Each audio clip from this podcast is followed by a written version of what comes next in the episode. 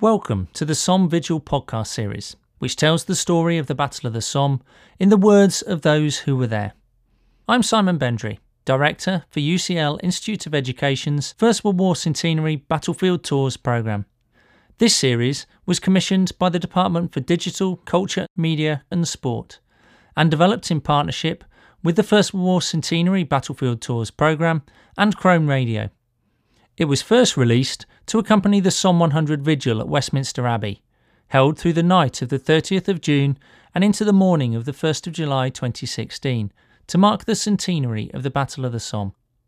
In this podcast, a member of Queen Alexandra's Imperial Military Nursing Service describes hospital life in the days before and after the 1st of July 1916.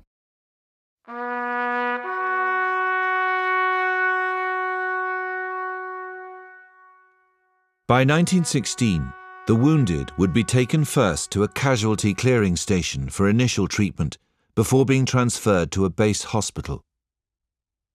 Sister Edie Appleton was born in 1877 in Deal in Kent. She trained at St Bartholomew's Hospital and joined Queen Alexandra's Imperial Military Nursing Service. She describes hospital life in the days before and after the 1st of July. June the 25th. The hospitals all along the line are slack, waiting for the push.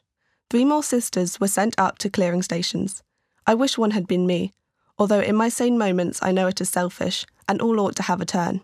But if my chance comes to go again, I shall rejoice. July the 3rd.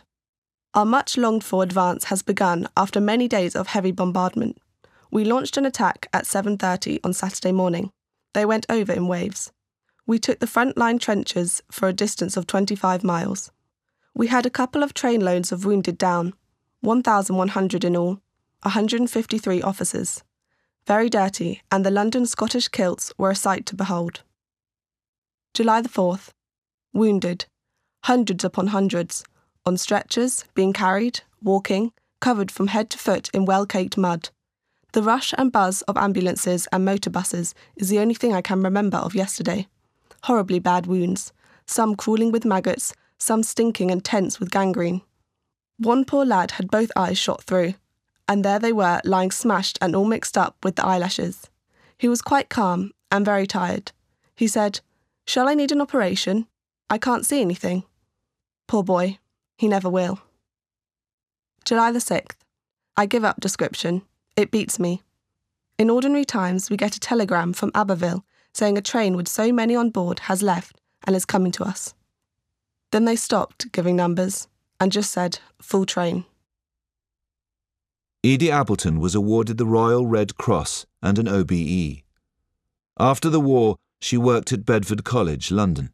She married in 1926 and lived on the Isle of Wight until her death in 1958, aged 80.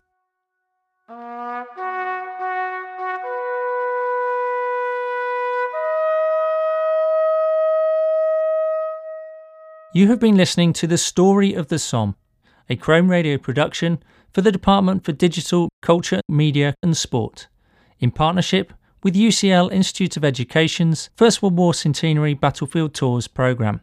The producer was Catriona Oliphant. In the next podcast, we hear from Sister Edie Appleton's great nephew, Dick Robinson.